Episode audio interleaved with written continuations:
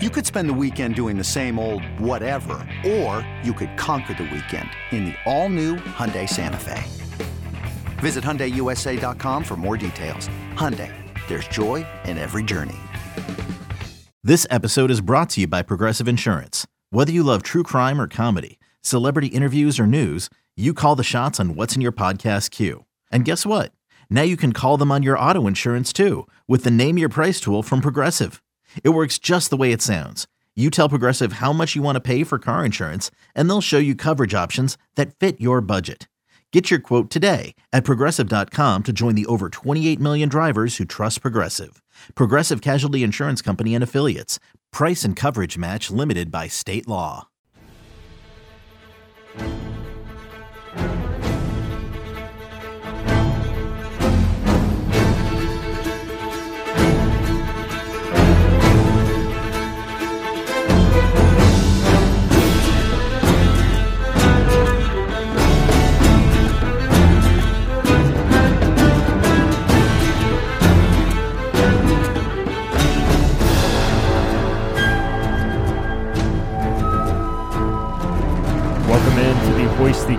Podcast. I'm your host, Stephen Igo. Man, what a game inside Dowdy Ficklen Stadium on Saturday night, late into the night, well past 11 o'clock when it goes final. Pirates emerge victorious 47 45 in a four overtime thriller. A lot to unpack in this football game. I'll give you my initial thoughts. We'll run through some of the numbers, what this win means for ECU. Man, did the Pirates need this one. You could say season hanging in the balance on so many of these overtime plays, on so many occasions throughout the ball game when ECU was down 17 nothing in the early going. Things did not look good at all. Twitter was in meltdown mode. Everyone was ready to fire every single coach. Uh, they were ready to bench every single player. Then surge happens right before halftime. Huge offensive touchdown drive when the Pirates needed it most after, quite honestly, an abysmal start offensively. They put together a 75 yard drive. Holton Ahlers scores on a keeper. That kind of got them back in the game. Defense steps up on the ensuing series, he gets a pick, and then of course you have the touchdown throw to Isaiah Winstead before the half, and all of a sudden 17 nothing becomes 17-13 going into the locker room.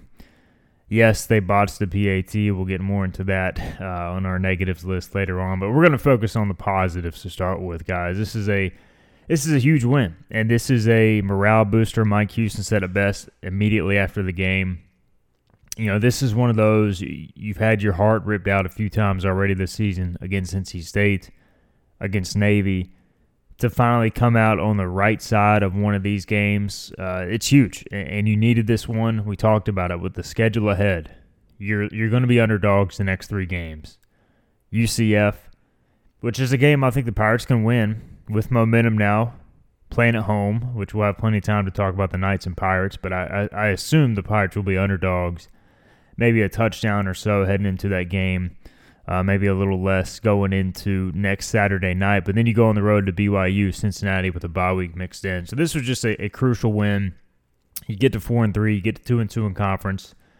Only need two more wins for bowl eligibility. If you want to get crazy, if you beat UCF, maybe you can start thinking about getting back into the conference championship mix. But lot to do between now and then. For now, this is a huge win. Pirates emerge victorious 47 45, four overtimes, and uh, just one of the more thrilling games we've seen inside Dowdy Ficklen Stadium, especially the fourth quarter on when the Pirates took the lead with their touchdown drive. We'll get into should they have taken a knee, should they have played to run some more clock off. You know, you can debate that until you're blue in the face. And I think it's a fascinating argument because there's there's fair arguments for both sides, and we'll talk about that shortly.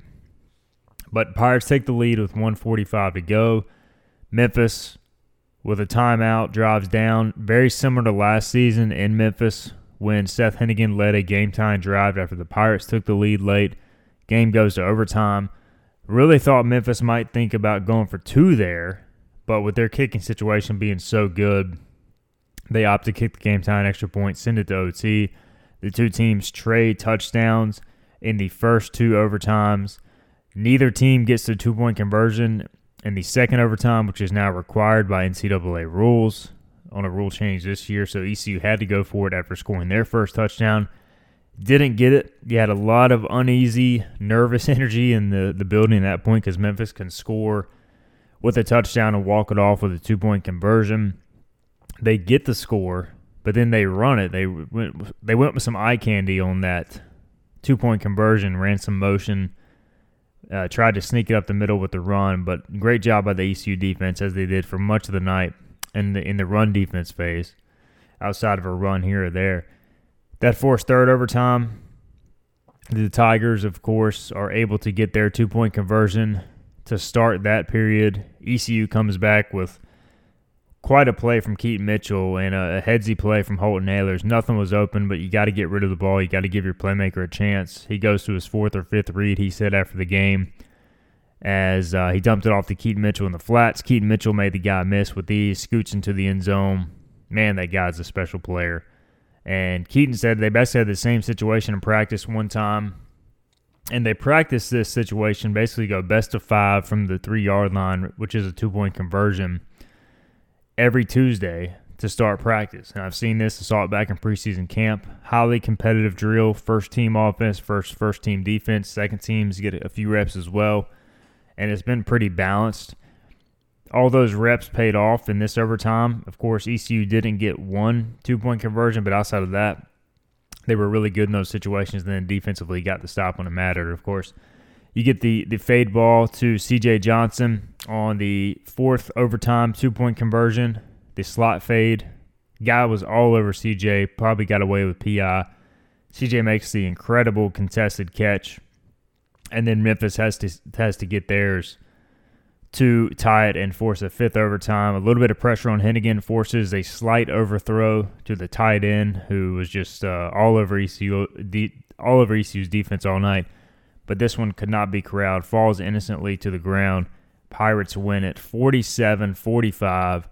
Crushing blow for Memphis, which just lost a, a difficult game where they blew a big lead last week at home against Houston. Huge momentum swing in terms of a win for East Carolina. Their players stormed the field. Second straight year, they beat Memphis in overtime with a two point conversion stop. And the Pirates improved to 4 and 3 as a result. And a lot of good vibes in the locker room, a lot of good vibes. Post game, we always get better post game interviews, better post game content when the Pirates win. Everybody's in a good mood. They're willing to talk. Mike Houston came up and slapped the podium uh, how about them freaking pirates? He yelled, and, and you know that was that was awesome. You know, of course, we're not, you know, we're just the media, so we're not going to react with a a thunderous roar. But uh, got everybody on Twitter, everybody on social media got a good kick out of that because he was fired up post game, and rightfully so. I mean, this look, I mean, this is not. I'm not going to say this is the, the biggest win in program history, but this is a good win. This is a quality Memphis team. ECU defeated. We've heard all this talk about ECU doesn't have any quality wins this year. Mike Houston hasn't beaten that many teams with winning records, et cetera, et cetera. And the Pirates go out and they find a way to make the plays to win this football game. And that was what was missing versus NC State. Certainly, they put themselves in position but didn't make the kick. Against Navy, couldn't make the plays when it counted. This time, they make the plays that decide these types of football games. This is this is the American Athletic Conference. You have to make those plays. Keaton Mitchell makes his guy miss, gets into the end zone. One-on-one plays in crucial spots. We saw Memphis make several of them on deep passes throughout the night. You know, Seth Henigan played great. His receivers played great. You got to give Memphis credit, but you also have to give ECU credit for really sticking in there, fighting out, fighting it out. Holton Ahlers played, I thought, a, a great football game. Uh, didn't make many mistakes at all watching it live. Maybe one play he could have ran that he, he threw it to Winstead, got tipped away, and the Pirates had to settle for a field goal. But outside of that, I mean, I thought he played one of his better games of the year. And as as it so often does, the Pirate offense goes as Holton Ahlers goes, and as this you know offensive line goes. It just seems like there's when they get into a rhythm, they're really tough to stop. But when they aren't in a rhythm, they are they're just brutal, which is what the first two and a half, uh, first quarter and a half was. I mean, there was no, there was nothing they were doing offensively. They did have the one drive, but uh, couldn't hit Winstead on the fourth and goal play. They, they, they were having penalties. They were going backwards constantly on first down, whether it be sacks or loss or screen plays that went backwards. I mean, it was painful to watch. And the Boo Birds were out.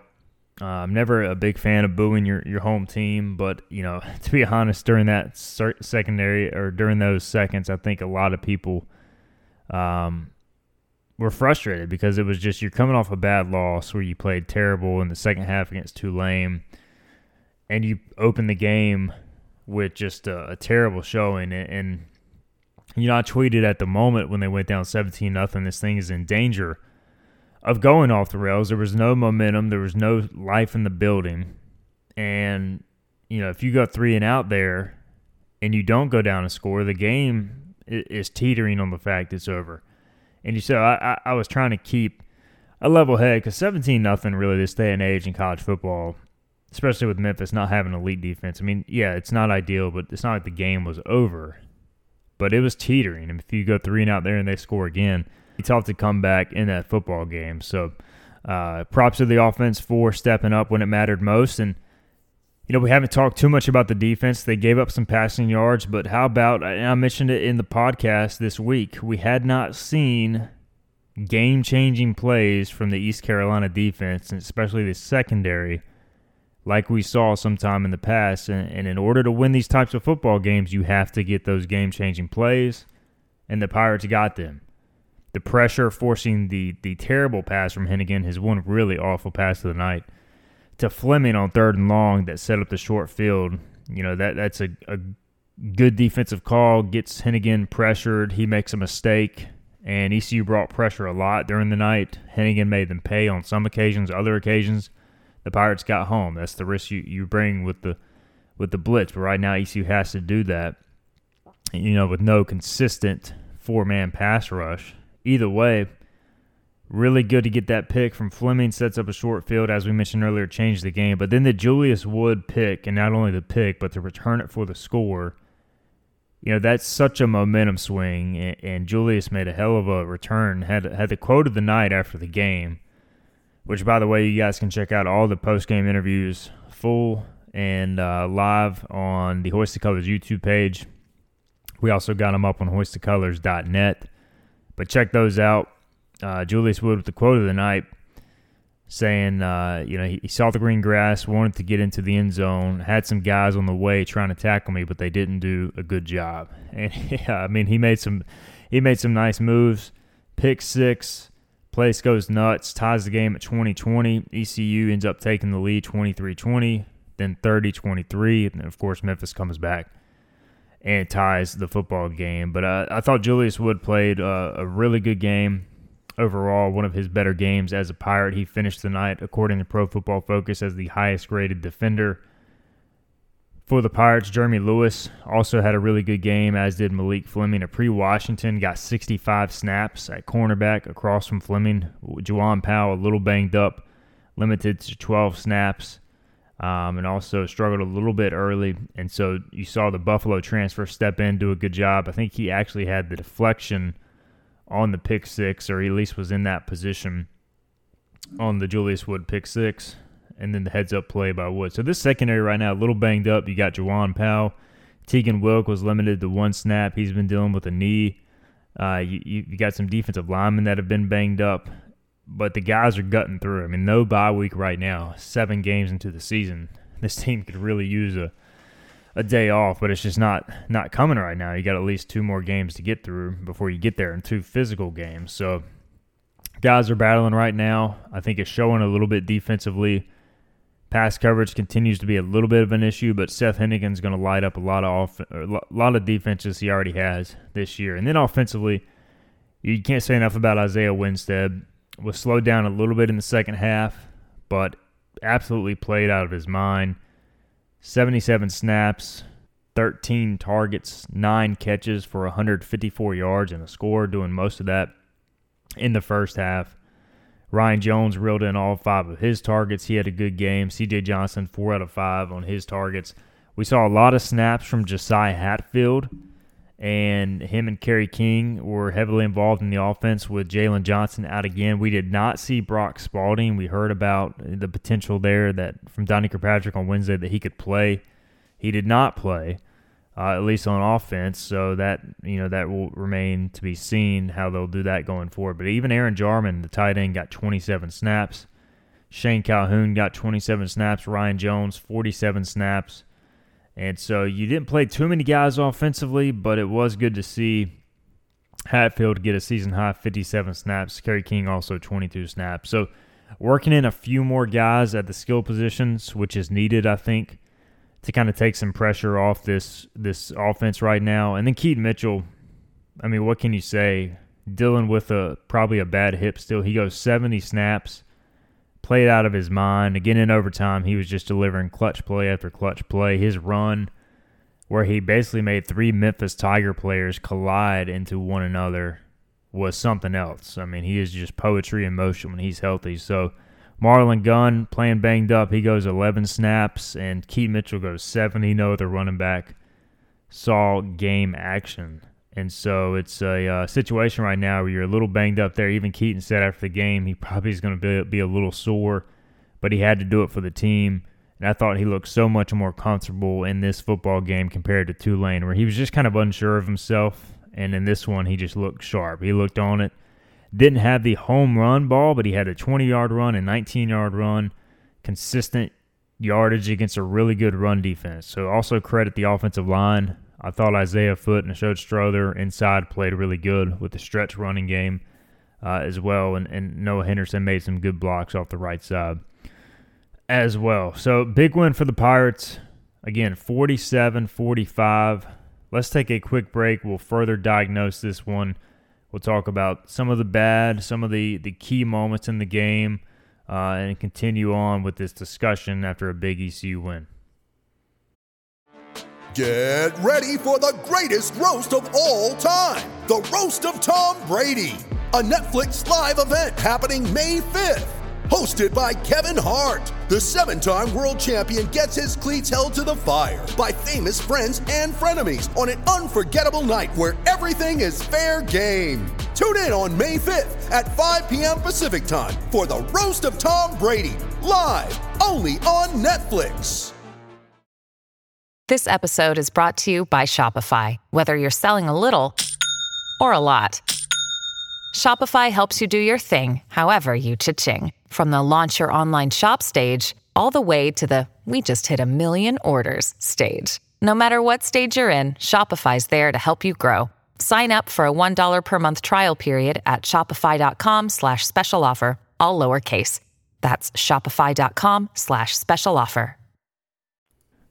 All right, welcome back into the Hoist the Colors podcast. Before we dive further into this game, little recruiting nuggets, big recruiting weekend for both football and basketball. And ECU, after the win, got a big commitment from a 2023 recruit on a visit. So stay tuned for that in the coming hours. It may already be out by the time I post this podcast, but uh, huge commitment for the 2023 class for ECU to wrap up a successful game day. So be on the lookout for that. We'll continue to have uh, full recruiting coverage coming out of the visit weekend for the Pirates, along with game coverage as well on hoistthecolors.net. All right, we haven't talked about it really yet, but a, a big change on special teams. The Pirates make the switch to Andrew Conrad, the freshman kicker out of the uh, the home state of North Carolina.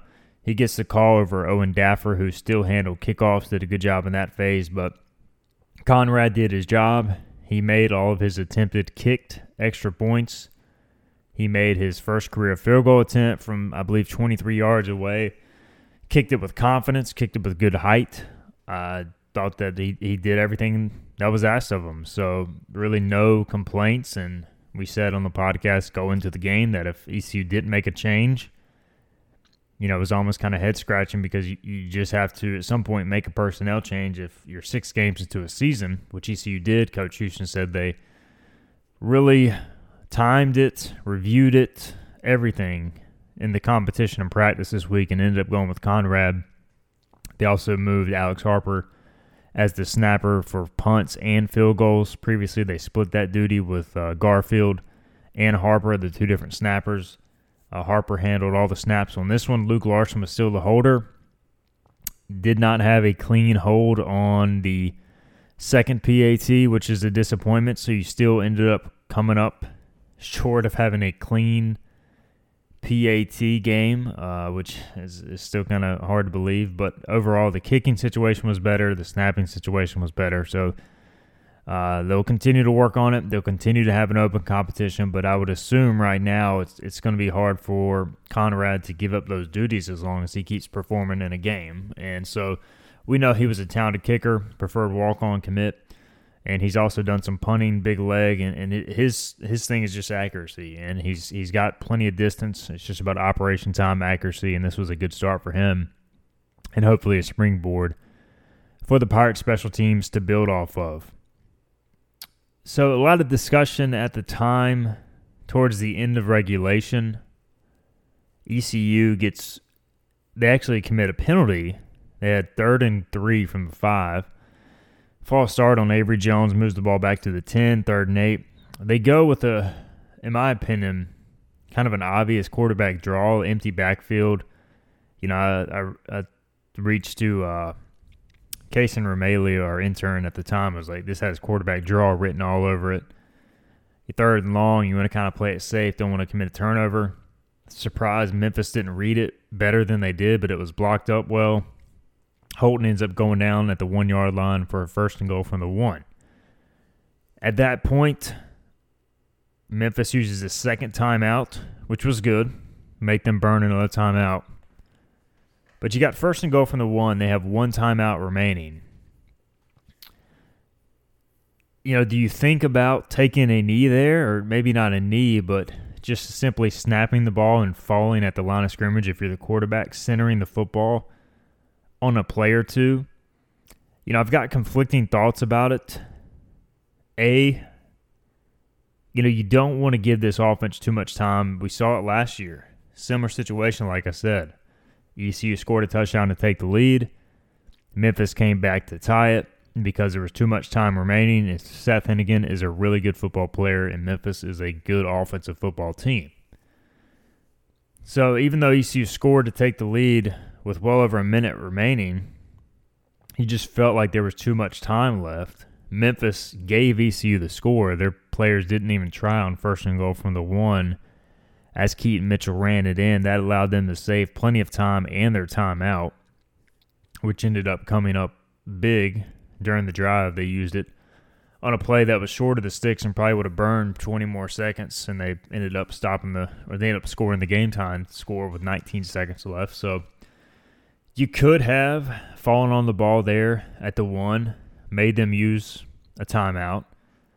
If you go two plays of falling on the ball, then you're probably running running the clock down to less than a minute remaining and they have no timeouts. But then you also risk the possibility of it being third and goal from the one or two.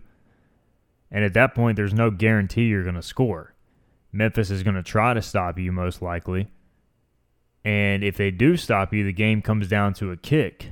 And while you would get probably the last kick of the game or one of the you know last plays of the game with doing some rough math here around 20 15 seconds remaining, do you have confidence in a freshman kicker and the holder and the snapping situation even to make basically an extra point? I can't I can't say that anybody does. So you know, I, I don't know. I mean, maybe the best of both worlds would be to eat it on one play there and essentially just force Memphis to burn his final timeout. But if you start trying to get too cute, it could end up backfiring. So, um, you know, I tweeted at the time, hindsight's 2020. You probably would have liked to taken a little more time off there or made them burn a timeout. But, you know, it's easy to say that after the fact. And, you know, that's why Mike Houston gets paid the big bucks to make those decisions. He ends up electing to score. Memphis comes back, sends it to OT. East Carolina fortunate to win the game in overtime, but it, you know, it's something I plan to ask about on Tuesday at the press conference. Just if they're in that situation again, do you try and play it to where you burn more time, or do you just take the score ten times out of ten and not risk not getting those points on the board, not taking the lead? You know, the other thing too, if you score the touchdown there, the worst they can do, unless they can, unless they decide to go for two, is they can match it and send it to overtime. If you're in a situation where a touchdown gives you a, a slight lead, not a full touchdown lead, maybe you're a little bit more strategic in how you burn the time there, especially with a potent offense like Memphis. But either way, just kind of a fascinating discussion about what you can or should do there. And I don't think there's really a right or wrong answer. And luckily for ECU and Pirate Nation, the Pirates were able to come away victorious in overtime. So some of the the bad from this game, you know, we can't all talk about the good. We always got to talk about the the bad. I mean, there's still things to clean up. Again, first half penalties. Offensive line had some pre-snap penalties, which is inexcusable at home, especially when you're having three or four.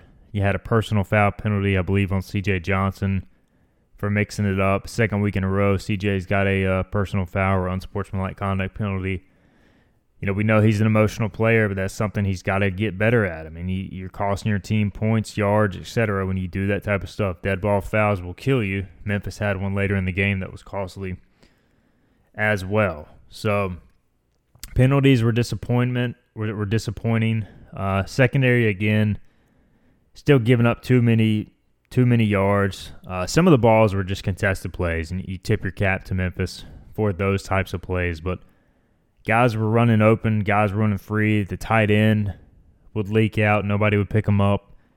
There were other plays where guys were just wide open. Part of that is going to happen when you blitz and you don't get home and you're running the zone blitz. But there were other plays where ECU was playing coverage and, and Memphis was just able to find holes in the zone too easily. And, you know, good offensive staff over there at Memphis. It's hard to cover people this day and age in college football. Look at Tennessee and Alabama. They have plenty of talent on the defensive side of the football. They can't stop it either. Either one yesterday in a high scoring game, so it's hard to play defense. And it, you know, no matter how much coverage you're playing, no matter how much you're mixing it up, but there's no doubt right now ECU is, is missing missing pieces in the secondary from a year ago. We've talked about Jaquan McMillian, but also it just seems like there's a disconnect at times back there. Tegan Wilk unable to play. Really really has not been healthy now for three or four weeks, and I think that's hurt ECU because he's one of your more instinctual, productive players on the back end. We know he's good versus the run, but really smart player. I think they miss him right now. Hopefully soon, rather than later, they can get him back to more full health. Um, you know, you know, the coverage wise, it was good to see a pre Washington come in and play a solid game, and hopefully he can give you more of that going forward. We know Jawan Powell is excellent versus the run, but at some point you got to have some DBs who can cover the pass as well, especially against teams like Memphis. This was more of a a pre-Washington game or a cover corner game versus a run oriented football game, and so it was good to see Apri get out there and play his most ball in a pirate uniform and do well. We also saw some some different faces defensively. We saw Devin King play some slot, uh, play some safety as well. And then we saw Michael Edwards, the Georgia Southern transfer, get some some snaps, nearly double digit snaps at the Sam position. And so we've seen some more players rotate in defensively. Emmanuel Hickman did not play the starting defensive end of a few years now, and so Chad Stevens and Elijah Robinson got a lot of run at defensive end, and I don't even think Stevens is 100% right now. So, again, banged up on defense, and that's that's starting to show a little bit. But credit to the guys for fighting. You had 17 quarterback pressures in this football game, including three from Stevens, which was a team high, along with Malik Fleming, who came in on a couple of blitzes and got to the quarterback. Uh, Jeremy Lewis had a sack. Chandre Mims had two sacks mainly on coverage sacks, but just, you know, he's got a motor that won't quit. So you give him credit for sticking in there. So we did see some pressure get dialed up, but overall, pass defense continues to be a concern. Conversely, run defense continues to be excellent. And again, part of this is because you've got some players in the secondary, you've got some linebackers who are stronger right now against the run more so than the pass, and that's showing, and that's a good and a bad thing depending on who you're playing. Special teams, we talked about the the botch snap, but I thought outside of that and outside of the the the Hatfield return to begin the game, where he hesitated and decided to bring it out. You know, you can't have that. I thought the rest of the game he was much more decisive in his decision making as a return man, which was good to see. I thought special teams wasn't bad. And then offensively, we've we've hit it. We've beat a dead horse how many times now? Just inconsistently offensively. Um, unable to cash in on the fourth and goal, which was disappointing. That led to the 17 nothing deficit. Sloppy start to the game, and then second half they turned it on, and in overtime they make the plays when it counts. So that was good to see. But they still, you know, if you want to beat UCF next week, you got to be more consistently, uh, more consistent offensively. You can't make some of the mistakes that they're making right now, and that's that's something they got to continue to clean up. You look at the end of the day, yes, they put up 47 points, but you had the pick six, you had the Malik Fleming pick that returned the ball down to the 16. I mean, that's essentially handing you 14 points right there. You had 30 at the end of regulation, so really the offense accounted for 17 points, 16, 17 points, 16 points due to the missed extra point. Um, but again, conversely, when the game was on the line, they made the plays that led to a victory. So you can only complain so much, but still, still things to work on. Again, credit the Holton Ahlers. The guy is playing banged up. He is nowhere near 100% right now. You can see it on his face. You can see it during the broadcast. You can see it live in person. Shoulders giving him issues, but he's toughing it out. He is a tough, tough dude. Whether you, you love his play or not, you, you can't deny the fact he is a pirate. He wants to win more than anybody. And on Saturday night, he played one of his best games of the season, which was good to see. So ECU emerges victorious 47 45. The white helmet curse is broken. ECU emerges victorious against a quality opponent not named UConn in the white lids. I don't want to hear anything more about it. Shut the hell up. Helmets have nothing to do with how the team plays. They have nothing to do winning or losing. They have nothing to do with the final score. It's all about what happens on the field. But man, these jerseys, these uniforms are clean as hell. I want to see them as much as possible. I know next week is a blackout against UCF, so I assume we'll see the black uniforms, which I'm not crazy about, but hey, I'm fine with every now and then. Um, you know, I love the Nike era black uniforms. These are, man, they're all right. But hey, if you win in them, people will love them. And this is a big game. UCF at home. Pirates owe UCF one. I said on a Memphis Tigers podcast I was on last week, if you get the win over Memphis, you can kind of look at the UCF game as the opportunity to send a giant FU to UCF as they leave the American Athletic Conference. So, big game ahead this coming Saturday. All right, that'll do it for the Hoist the Colors podcast. Again, just wanted to wrap up the Memphis game. We will have more coverage in the coming days. Also, look ahead to UCF as well. But big win for the Pirates on Saturday inside Dowdy Ficklen Stadium. We'll be back with you in the coming days. Thank you guys for listening.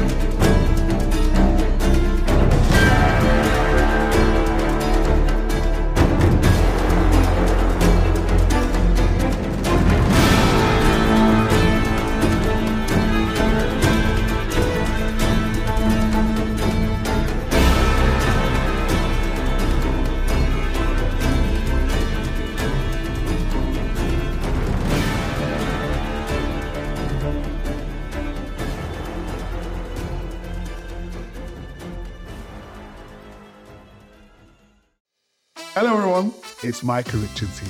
You might have seen me on CBS working on their Champions League coverage over the last couple of years. I wanted to tell you about an exciting new podcast that I've been working on. It's called The Rest is Football.